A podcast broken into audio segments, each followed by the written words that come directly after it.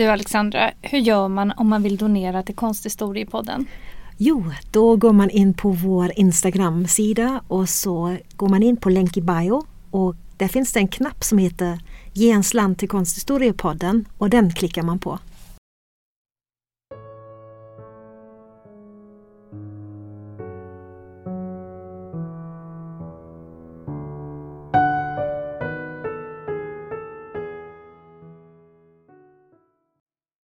Hej och välkomna till Konsthistoriepodden.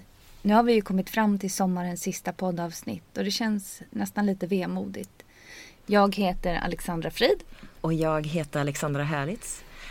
Veckans verk är ett verk som vi valde utifrån vad ni lyssnare önskade för några veckor sedan. Och det var en av våra mest trogna lyssnare sedan allra första starten som önskade att höra mer om den svenska modernisten Sigrid Hjertén.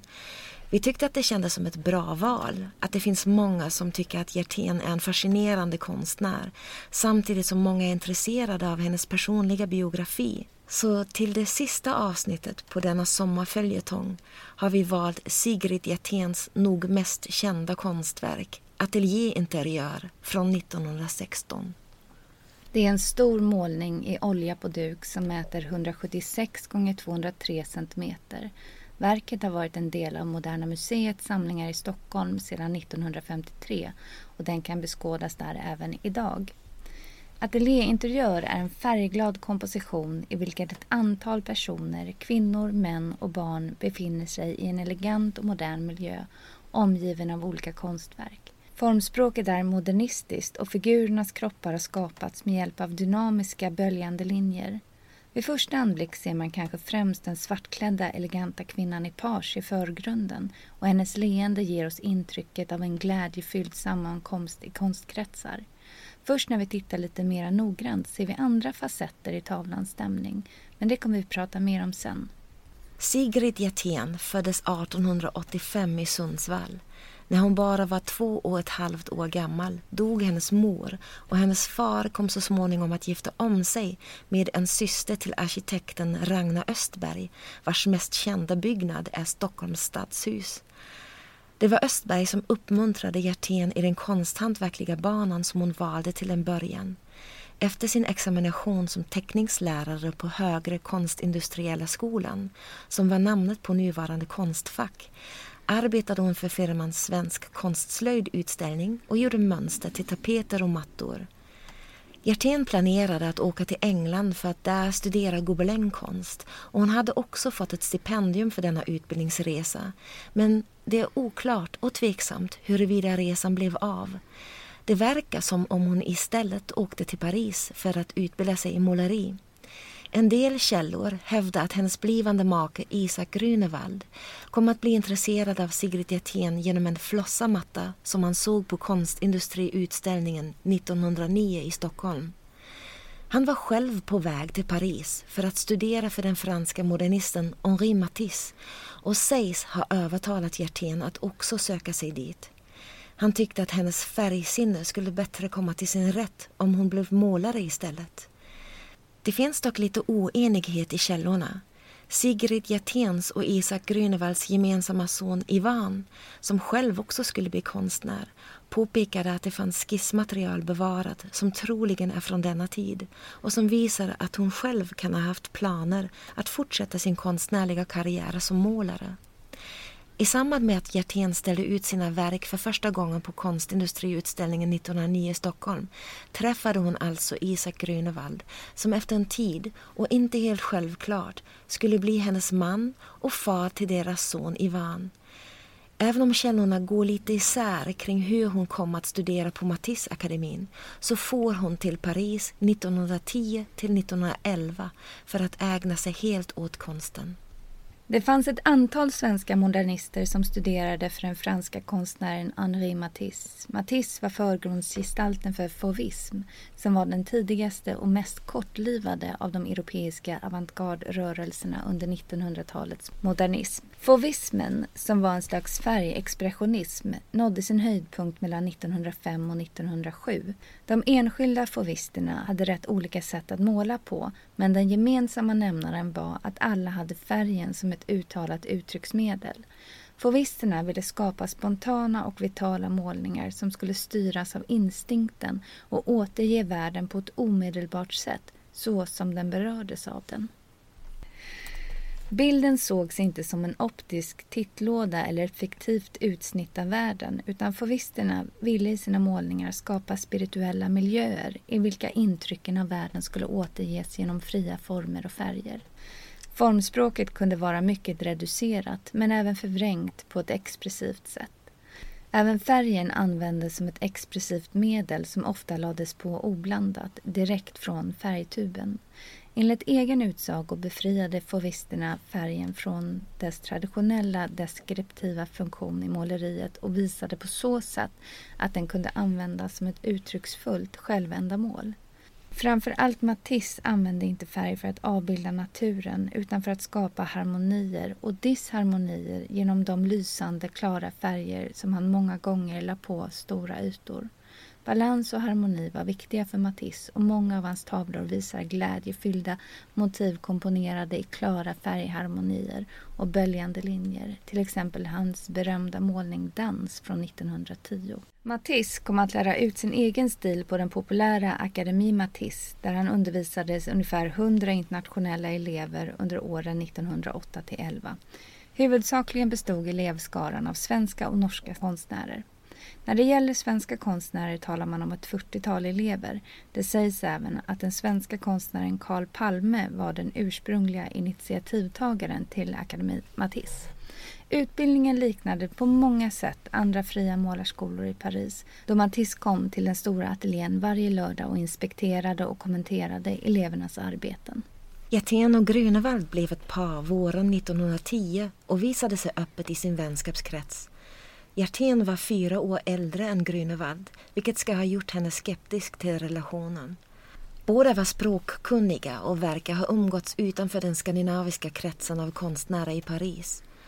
Våren 1910 delade de på sig. Grünewald åkte till Stockholm för en utställning medan Hjertén stannade i Frankrike. Under sommaren 1910 återupptog Hjertén en romans med en tysk officer som enligt vissa källor påbörjats två år tidigare. Romansen ledde till en förlovning och det finns brevkorrespondens bevarad som visar hur Hjertén brottades med vem av de två männen hon skulle välja. Hjertén och Grünewald återförenades under senhösten 1910 i Paris inte bara skrev de konstkritik i den svenska dagspressen, de ställde även ut i Salon des Indépendants under våren 1911. Denna oberoende salong organiserades 1884 av Albert Dubois-Pillet med flera andra såsom konstnärerna Georges Seurat och Paul Signac. I och med det växande missnöjet med Paris salongen ville de markera sitt konstnärliga oberoende och startade på så sätt en självständig salong. Deras konstsalong, Salon des Indépendants, var öppen för alla. Salongen hade ingen jury och inget pris delades ut. Varje utställning visade inhemska och internationella konstnärer med tusentals verk av mycket varierande kvalitet. När Hjertén hade avslutat studierna på Matisseakademin begav hon sig sakta hemåt genom Nederländerna för att sedan spendera sommaren i Skåne. Hjertén arbetade då på en gobeläng som skulle komma att ställas ut i de åttas utställning 1912. Man har tolkat det som om Hjertén inte helt hade givit upp konsthantverksambitionerna. När Grünewalds känslofulla och kärlekstörstande brev klagar på Hjerténs kalla brev under sommaren svarar hon att hon förvisso längtar ibland men att hon har varit sjuk under sommaren. Trots det har hon inte velat beklaga sig till honom. Hon nämner stora muskelförhårdnader i magen som hon liknar storleken med hennes knutna hand. Dessa hade under sensommaren lösts upp och var åter av normal storlek. Men det är i Stockholm som Hjertén fick en rejäl överraskning, i alla fall om man ska tro hennes brev. I september meddelar hon Grünewald att de ska bli föräldrar. I detta brev skrev hon att hon blivit rådd av läkaren att bortackordera barnet och att Grünewald inte skulle känna sig manad att ta ansvar. Grünewald ska då ha svarat att hans mamma kan ta hand om barnet. Han skrev, hon var ju van efter 13 barn. Utan henne hade vi gått under, min jiddische mame. Hur vi ska tolka deras brevväxling och reaktioner är svårt. För en mamma är det svårt att tänka att man inte har känt sitt barn i magen under graviditeten. Likväl är det också märkligt att tecken från en långt gången graviditet skulle undgås en havande kvinna. Men källorna går isär. Karin Johannesson som skrivit Den sårade divan om psykets estetik menade att det hade med Hjerténs trauman från barndomen att göra och undrar vad hennes ambivalens till kroppens signaler kan betyda. Men fullt så kärlekslös och insiktslös verkar Hjertén inte ha varit. Andra brev och dagboksanteckningar visar på kroppslig medvetenhet och det vore orimligt att hon under sju månader inte skulle ha upptäckt sin egen graviditet. Grünewalds mamma blev ett stort stöd för Hjertén. Hon medhöll när farmodern ville ta Ivan till synagogan för omskärelse. Hjertén verkar ha varit intresserad av den judiska kulturen, tyckte om gemenskapen i familjen, deltog i sabbatsmåltider hemma hos Grünewalds familj. Grünewald var stolt över sitt judiska arv och verkar ha varit sammankopplad med flera i den judiska församlingen såsom Josef Sachs, grundaren av Nordiska kompaniet. Till en början var alliansen Hjertén-Grünewald fattig men fick lite hjälp av Axel Engström som grundade Ingenjörsakademin och var gift med en släkting till Hjertén. Det är alltså redan runt 1911 som de båda konstnärerna förstår vikten av privatsamlare och mecenater eftersom museerna inte riktigt än skulle köpa deras konst. Deras tillvaro var inte helt enkel som konstnärer. Hjertén var kvinna och Grünewald judisk. Det är i den baltiska utställningen i Malmö 1914 som de ställer ut med andra expressionister. Inte mycket rapporterades i pressen om utställningen men i Sydsvenska Dagbladet skrevs men så komma Grünewald och hans vänner och här stannar man en stund av häpnad, undrande och spörjande om detta får kallas konst. Grünewald är som sagt var inte ensam om detta svaghetstillstånd som målningarna synes röja. Det är en hel grupp som målar likadant. Mitt under Baltiska utställningen bröt första världskriget ut och utställningen blev inte den publikframgång man hade hoppats på. Men skribenten och kritikern August Brunius utropade att framtiden tillhör expressionisterna och skrev den första presentationen av modern konst för det svenska folket. Han skrev Expressionismen är inte en skola, inte bara en ny metod. Det är huvudsakligen en känsla av trotsig ungdom, av självständighetsbehov, av våldsam reaktion mot verklighetens tvång. Boken skapade motreaktion och konstnären Ossian Elgström publicerade tillsammans med konstnären Bertil Lübeck i Söndagsnisse en respit och en antisemitisk version av Grünewalds omslag till Brunios bok.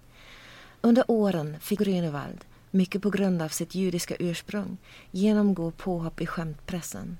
På 1910-talet kallade kritikerna Matisseeleverna för osvenska att deras modernistiska måleri var farligt och konspirerade mot det svenska.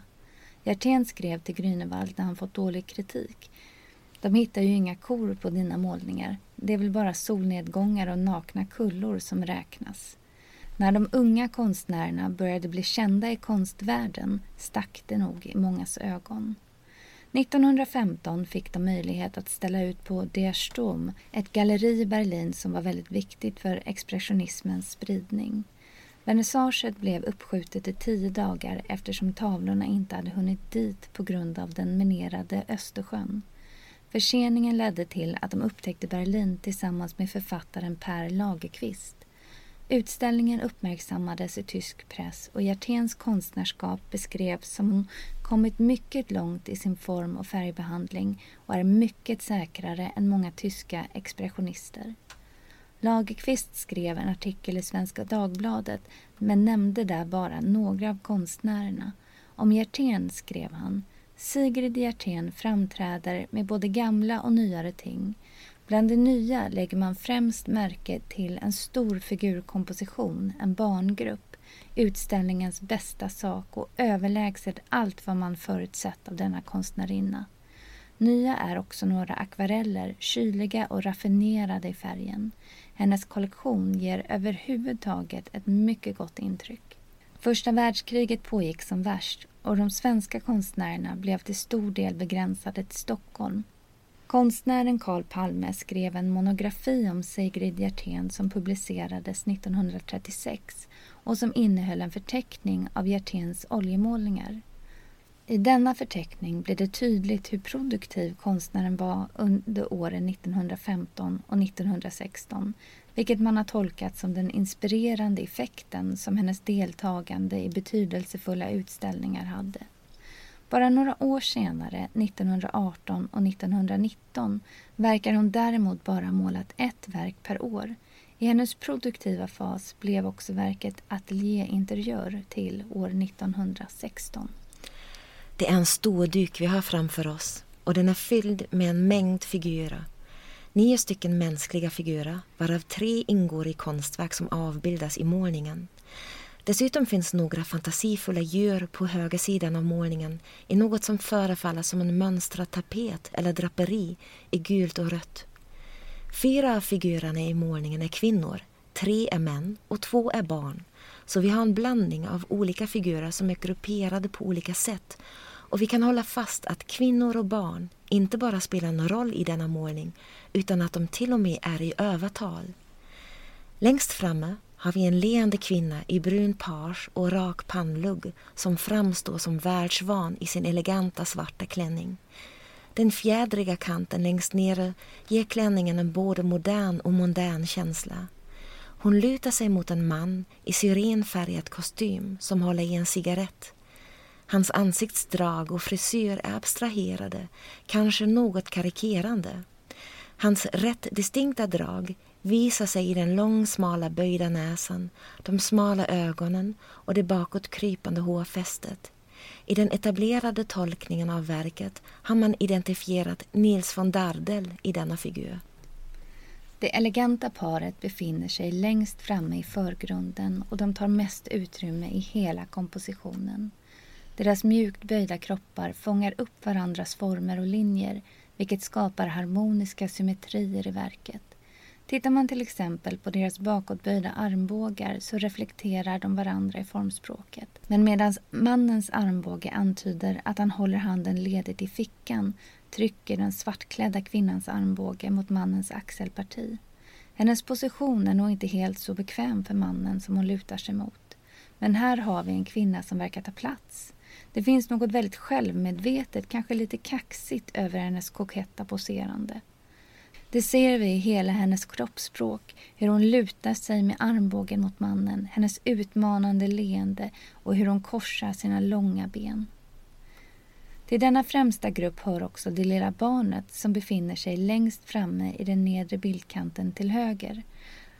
Han har i den vedertagna tolkningen identifierats som Hjerténs och Grünewalds son Ivan som var fem år gammal då målningen blev av. Han verkar hålla i Nils Bondadels arm för att dra sig upp på den ljusblå bänken. Likväl får han egentligen ingen beaktning av någon av de vuxna i ateljén. Genom placeringen av lille Ivan blir de två böjda kropparna av Dardel och kvinnan stabiliserade i kompositionen. Det är genom Ivan som gruppen får en harmonisk pyramidal form samtidigt som parets svängiga och dynamiska kroppsformer ger kompositionen livlighet. Om vi nu förflyttar oss till den andra grupperingen i målningen så får vi söka oss med ögonen något till bakgrunden där det sitter en ljushårig kvinna i röd blus och blå lång kjol flankerad av två män i en orange soffa. Männens kroppar i de smala färgglada kostymerna i grön och röd lila är i sina dynamiska kroppshållningar målade som varandras spegelbild. De ramar symmetriskt in kvinnans kropp som sitter mellan dem med rak rygg och utsträckta ben samt händerna i knät. Hon stirrar med stora, runda, grönblåa ögon rakt framåt i det tomma. Trots att hon sitter i mitten av denna gruppering har man inte känslan att hon är en del av den. Det ser snarare ut som om de två svarthåriga männen talar över huvudet på henne och att det är det som hennes tomma blick är en reaktion på. Männens närmast identiska spänstiga kroppar bidrar visuellt till männens samhörighet. Kvinnan i mitten verkar dock inte vara en del av denna om man tolkar rent visuellt utifrån hennes lite stela kroppshållning. Mannen till höger om kvinnan, från vårt håll sett, har ett specifikt utseende med den stora böjda näsan, de mörka ögonen och den något svaga haken. Figuren har tolkats som Isak Grünewald vars distinkta ansiktsdrag ofta karikerades. Om man tittar på foton av honom ser man att hans ansiktsdrag i teckningar och målningar ofta blev överdrivna och karikerade. Grünewald blev under 1910-talet en av de mest välkända judar i Sverige då karikatyrer av honom förekom frekvent i både dagspressen och skämttidningar. I dessa karikatyrer visas han ofta med alla de judiska dragen som tidens rasbiologer hade etablerat, både till hans yttre men även till karaktären. Många gånger gjorde man sig till exempel lustig över hans produktivitet och överdrev och polemiserade denna som en slags vinningslysten massproduktion som man i tidens antisemitiska diskurs ansåg vara typiskt för judar. Om vi tar oss tillbaka till målningen så är egentligen bara figurerna av Nils von Dardel, Isak och Ivan Grünewald tydligt identifierbara genom ansiktsdrag, eller i Ivans fall ålder. Det finns dock även tolkningar av resterande figurer. Mannen i grön kostym har vanligtvis tolkats som konstnärskamraten Einar Jolin som liksom de andra avbildade ingick i gruppen De åtta. Den vedertagna tolkningen av kvinnan som sitter mellan Jolin och Grünewald är att denna ska föreställa Hjertén själv. Samtidigt har även den eleganta kvinnan i förgrunden ibland tolkats som Hjertén eller snarare som hennes moderna alter ego, en slags projektion som ska visualisera konstnärens kluvenhet mellan två kvinnoroller. Den svartklädda kvinnan i förgrunden symboliserar den världsvana och åtrådda kvinnan som lever ett flådigt liv och tar plats i konstens arenor. Medan kvinnan som sitter inklämd mellan de två samtalande männen i soffan verkar visualisera hur det var att vara kvinna och konstnär i en mansdominerad krets av modernister. Man kan vara lite osäker om den spända kvinnan i soffan verkligen ska föreställa Hjertén själv. Hjertén målade sig förvisso gärna blond i självporträtt trots att hennes hår inte var så ljust egentligen.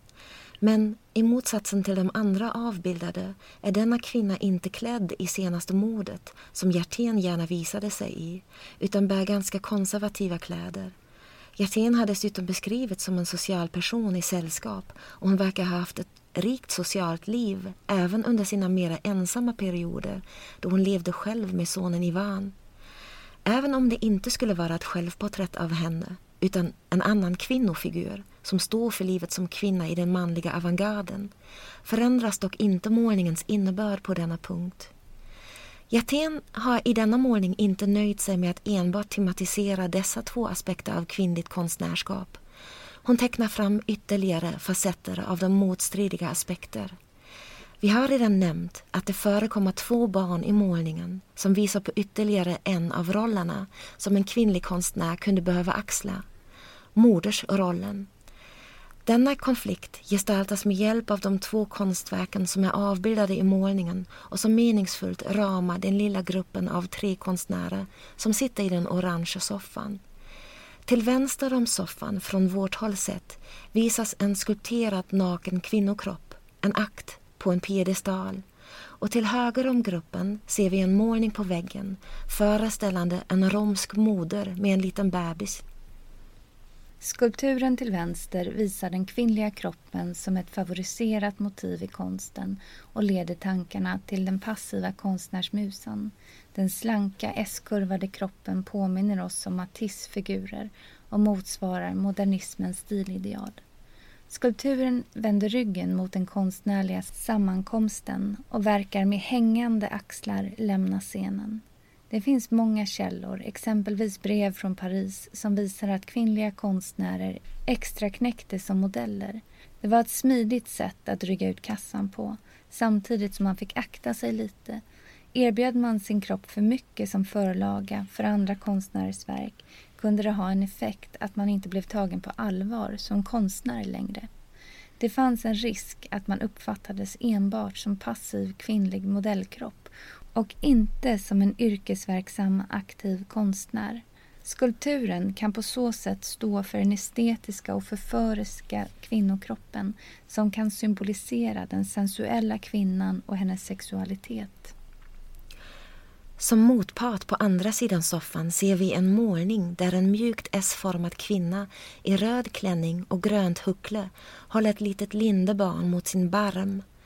Bebisens huvud ramas av ett rött tyg som liknar mammans klänning och förenar de två kropparna i den röda färgen som kan symboliskt tolkas som kärlekens färg. Det är väldigt tydligt att denna figur associerar till moderskap eller den ursprungliga modern och därmed utgör motpolen till skulpturen. Målningen som Hjertén avbildar i verket är hennes egna målning från samma år som fick titeln Zigenerska. Om man tittar på kompositionen så utgör mannen och kvinnan i förgrunden och de tre figurerna i soffan en triangel i hur de placeras gentemot varandra. Den svartklädda kvinnans bakdel och Nils von Dadels huvud utgör två spetsar i denna triangelform. Det är denna triangel som innehåller kvinnliga konstnärsidentiteter. Men det finns en annan triangelform som lägger sig ovanpå denna, ungefär som i en sexuddig stjärna. Den andra triangeln kan dras mellan målningen på den romska kvinnan, lille Ivan i hörnet till höger, och den lilla leksakshästen som står till vänster i ateljén. Det är dessa tre figurer i målningen som gestaltar moderskapet. Alla tre detaljer i målningen förenas också genom den kraftiga röda färgen, återigen symbol för kärleken. Leksakshästen i konstnärsateljén visar här på den arbetsverkligheten som kvinnliga konstnärer befann sig i. Man har tolkat att verket tematiserar dessa inre konflikter som en kvinnlig konstnär får utkämpa. Att aktivt bejaka konstnärskallet och att ta plats, även i den mansdominerade avantgarden. Samtidigt som man ska vara den vackra och attraktiva kvinnan som också fyller den omsorgsfulla modersrollen med bravur. Kvinnans olika roller dominerar händelserna i denna målning samtidigt som det visas tydligt att den konflikten som uppstår rollerna emellan inte är löst. Den inre konflikten blir istället öppet synlig för den som tittar noggrant. I kompositionen överskär de två trianglarna för konstnärskap och moderskap varandra. Man kan ju undra över hur det var att vara kvinnlig konstnär i Sverige under 1910-talet. Det hade funnits kvinnoklasser på Konstakademin i Stockholm sedan 1864. Fram till 1860-talet hade i princip alla kvinnliga konstnärer i Sverige kommit ur konstnärsfamiljer där fadern eller bröderna hade varit verksamma konstnärer. Men trots att kvinnor kunde ta del av en akademisk utbildning förblev det svårt för dem att ställa ut och leva på sin konst. Många konstnärsklubbar och grupperingar var enbart för män och även i sådana som tillät kvinnor, som exempelvis Konstnärsförbundet, fanns det ingen kvinnlig konstnär som kom att uppnå samma status som de manliga kollegorna. När man tänker på modernismen med dess många avantgardistiska grupperingar kan man tro att det fanns ett mera modernt förhållningssätt gentemot jämställdhet, men så var tyvärr inte fallet. Konstnärsgruppen De unga som grundades 1907, bland andra av Isak Grünewald, tillät bara manliga medlemmar. I andra länder som Tyskland, Frankrike och England hade det länge funnits egna förbund för kvinnliga konstnärer. En sådan kom i Sverige att bildas 1910 med Föreningen Svenska konstnärinnor som gav stöd och organiserade utställningar. Sigrid Hjertén var inte medlem i denna organisation. Istället blev hon den enda kvinnliga konstnären i grupperingen De åtta som Grünewald grundade 1912. Som medlem i den mansdominerade avantgarden och som konstnär som lyckades förena konstnärlig karriär med ett längre äktenskap var hon okonventionell. Hennes äktenskap med Grünewald gav henne på så sätt möjligheter att få ställa ut sin konst tillsammans med manliga kollegor. Det var dock en typisk företeelse att kvinnliga konstnärer enbart fick vara med i manliga avantgardgrupper när de var gifta med en annan medlem i sammanslutningen. Hjertén fick alltså i motsatsen till andra kvinnliga konstnärer vara med i avantgarden Men tanken att hon fick vara med på grund av sitt äktenskap och kanske inte för hennes konsts kvalitet kan ha slagit henne och andra och inte känts helt tillfredsställande. De olika villkoren för konstnärsparet blir tydliga i åren för deras första separatutställningar. Isak Grünewald ställs ut första gången 1911 medan Sigrid Hjertén får vänta till 1936 på sin första separatutställning och då är det Grünewald som ser till att den blir av. Hittills har vi fokuserat på motivet men det finns förstås mycket att säga om kompositionen också. Som vi redan har berättat när vi pratade om de triangulära kompositionsformerna är det en komplex dramatisering av rummet och av arrangemang av figurerna. När vi tittar närmare på formspråket och koloriten kan vi tydligt förnimma att Hjertén var Matisse elev. Om vi tittar på hur Hjertén gestaltar miljön känner vi igen Matisse sätt att förhålla sig till rumslighet. Matisse framställer sina rum i bilderna bara på ett ungefär perspektiviskt. Det finns rumsligt djup i hans målningar men ofta binds de framställda föremålen in i en enhetlig yta i en intensiv färggivning. Centralperspektivet som suggererar en verklighetstrogen rumskänsla avvisas och istället leder de klara stora färgytorna till en betoning av dukens yta. Även i denna ateljéinteriör ser vi hur rummet förefaller förenklat medan den klara mintgröna färgen binder ihop de olika delarna i kompositionen. Genom storleksskillnader förmedlas distanser och på så sätt skapar Hjertén ett rumsdjup men rumsligheten är sekundär i målningar som denna.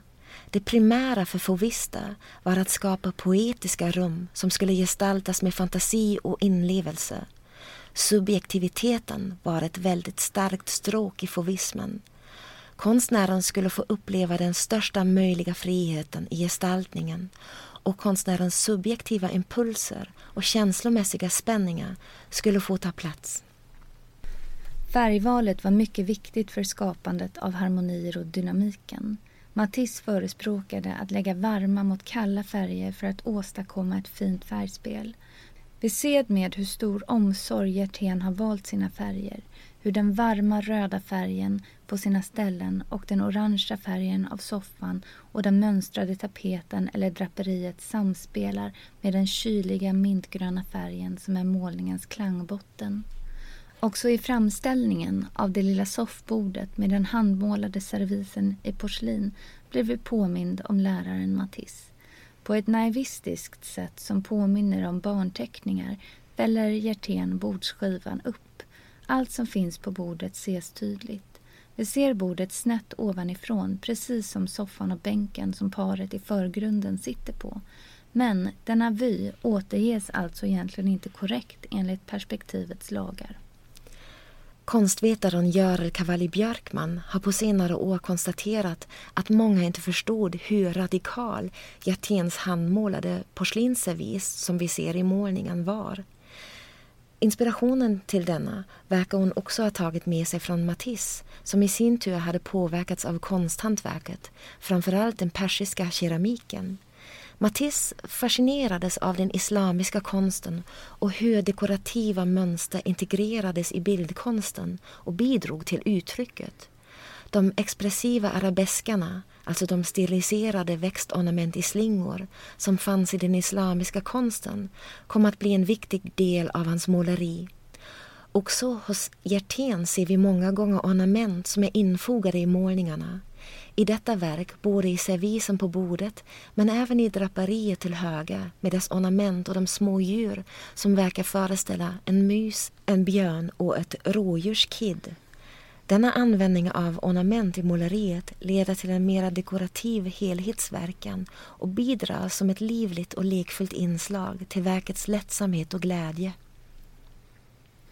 Till målningens dynamik bidrar även formernas linjespel och kompositionens strukturer. Om det senare har vi redan talat. Genom färgytorna som läggs mot varandra och de starkt framträdande svängda linjer uppfattas favistiska kompositioner som spännande och dynamiska. Samtidigt finns det alltid ett balanserat och strukturerat intryck. Det böljande linjespel som även läraren Matisse favoriserade ser vi i Hjerténs målning i kropparnas gestaltning. Hur de är lätt svängda i mjuka S-former som kvinnornas kroppar i de avbildade konstverken. Hur de är dynamiskt svängda i en mera spetsig zigzagform som de två männen i soffan eller de mjukt böljande kropparna av paret i förgrunden där framförallt Nils von Dadels runda rygg visar på betoningen av mjuka former i verket.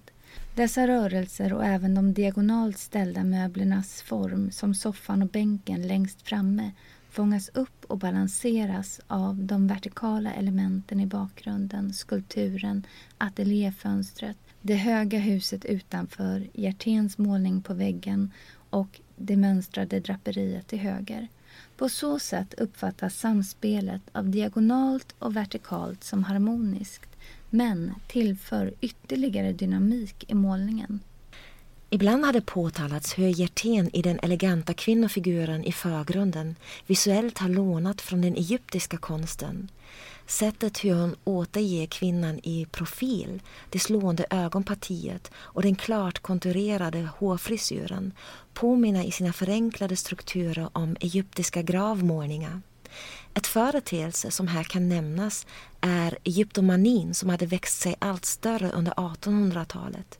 Startskottet för denna begeistring för allt som hade med det forntida Egypten att göra var Napoleon Bonapartes fälttåg i Egypten från 1798 till 1801. Så småningom kom Egyptenmodet att ta sig in i både mode och arkitektur, till exempel i art décos mönster och utsmyckningar. I början på 1900-talet gjordes stora utgrävningar. Exempelvis hittade man Nefertiti-bysten från 1300-talet före Kristi som nu för tiden finns på Neues Museum i Berlin vid utgrävningar 1912. Många modernistiska målare i Europa var fascinerade av exotiska och primitiva bildspråk och lät sig inspireras av dessa i sina konstverk.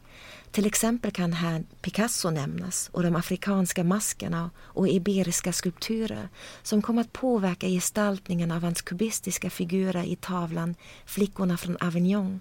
Det egyptiskt inspirerade uttrycket av Hjerténs figur hör nog hemma i just detta samtida Egyptenmode och modernisternas förkärlek för dessa exotiska uttryck.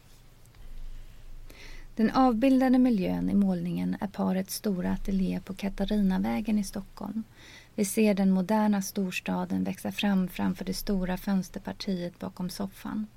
Ibland är det inte helt lätt att se favistiska målningar om ett rektangulärt fält ska föreställa ett fönster, en tavla eller en tapet.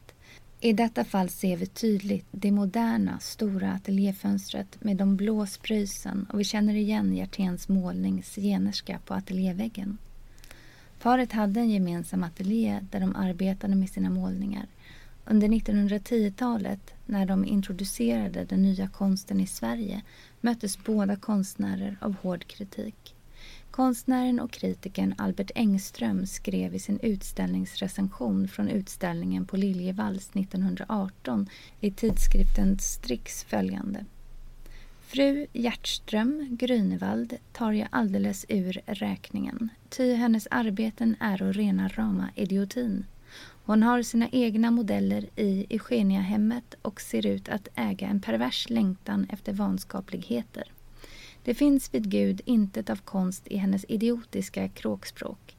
Låt mig slå fast att hennes försök är humbug. Hennes färg är ful och tunn och dumt kokett. Hennes mans färg är också tunn, men intelligent kokett. Engström skrev med flit Hjerténs namn fel när han kallar henne för fru Hjertström Grünewald, vilket var ett vanligt sätt att framställa en konstnär som betydelselös. Engström skrev ofta skoningslös kritik om kvinnliga konstnärer och Sigrid Hjertén blev inget undantag.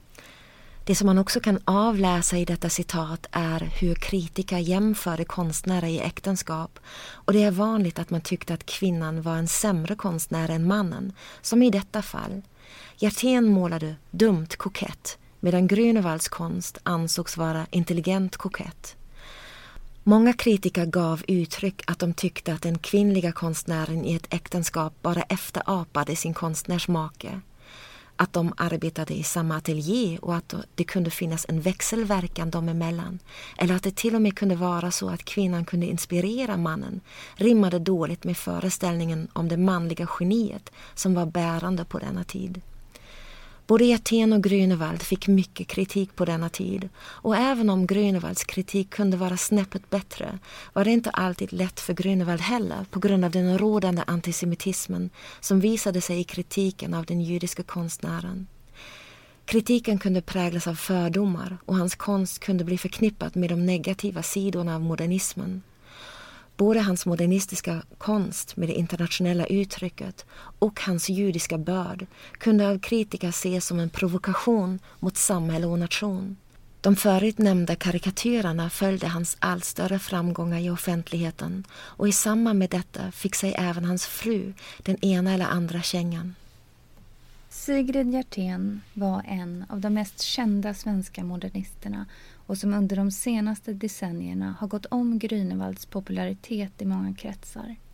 Ofta har Grünewald målats upp som en mansgris och opportunist men verkligheten var nog mer nyanserad än så. Under hela Hjerténs karriär var Grünewald mån om och såg till att Hjertén skulle komma med i utställningar och bli uppmärksammad. Trots att han verkar ha haft flera utomäktenskapliga förhållanden hade de ändå ett mycket starkt band och hans brev till henne var nästan alltid fulla av kärlek och känslor. Man vet helt enkelt inte hur det egentligen var och egentligen är det också mycket suddigt hur Hjerténs psykiska ohälsa utvecklades och påverkade deras relation innan hon slutligen blev inlagd. Genom Hjerténs brev och anteckningar är det svårt att avläsa vilken typ av psykisk ohälsa hon led av. Utifrån de biografierna som finns är det svårt att tyda när sjukdomen verkligen trädde i kraft och vad hon egentligen led av. Flera författare har kopplat hennes sjukdom till hennes barndom och den traumatiska händelsen att modern dog när Hjertén bara var två och ett halvt år gammal. Mellan raderna kan man också läsa att det problematiska förhållandet hon verkar ha haft med sin far tolkas som en orsak.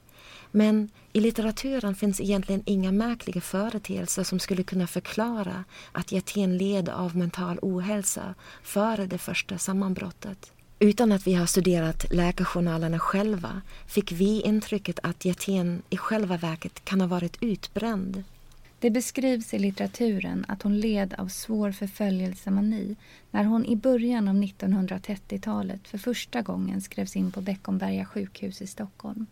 Men hon tillfrisknade så småningom av den första sjukdomen innan hon insjuknade obotligt kring 1936. Hon var från och med detta år och fram till sin död 1948 inlagd på Beckomberga sjukhus. Diagnosen som ställdes var schizofreni under denna tid var det ett väldigt diffust paraplybegrepp som innefattade alla möjliga diagnoser enligt dagens medicin. När man läser litteraturen får man ett intryck att det i själva verket rörde sig om bipolaritet eller liknande. Hon fick genomgå flera behandlingar som svavelinjektioner, påtvingade blodsockerfall, medicinering med arsenik och annat. Man vet inte heller hur dessa behandlingar kom att påverka hennes sjukdomstillstånd som kom att förbli permanent. Isak Grünewald verkar under tiden då Sigrid Hjertén var inlagd varit orolig för henne och väldigt mån om att hon hade det bra på Beckomberga. Det verkar som om han hela tiden förde en dialog med sonen Ivan kring deras gemensamma nämnare. Först när det blev ett faktum att Hjertén aldrig mer skulle tillfriskna lämnade Grünewald in skilsmässa för att gifta sig med Märta Grundell som han vid det läget länge haft ett förhållande med. Skilsmässopapperna behövde endast signeras av Grünewald då Hjertén hade blivit omyndig förklarad på grund av den allvarliga sjukdomen. Både Sigrid Hjertén och Isak Grünewald dog på 1940-talet Grünewald omkom i en flygolycka 1946 två år före Hjertén omkom i svitarna av en misslyckad lobotomi på Beckomberga. Hon hade då varit inlagd i 14 år. Hennes sorgliga livsöde känns långt ifrån motivet i verket Konstnärsateljé från 1916 där vi har Hjertén och modernismen nästan bevarade som i en tidskapsel. Det var allt vi hade att säga om säsongens sista verk. Vi vill passa på att tacka alla ni som har lyssnat. Vi har haft så enormt roligt när vi har gjort podden och vi hoppas verkligen att vi kommer tillbaka med Konsthistoriepodden. Tack så mycket. Hej då. Hej.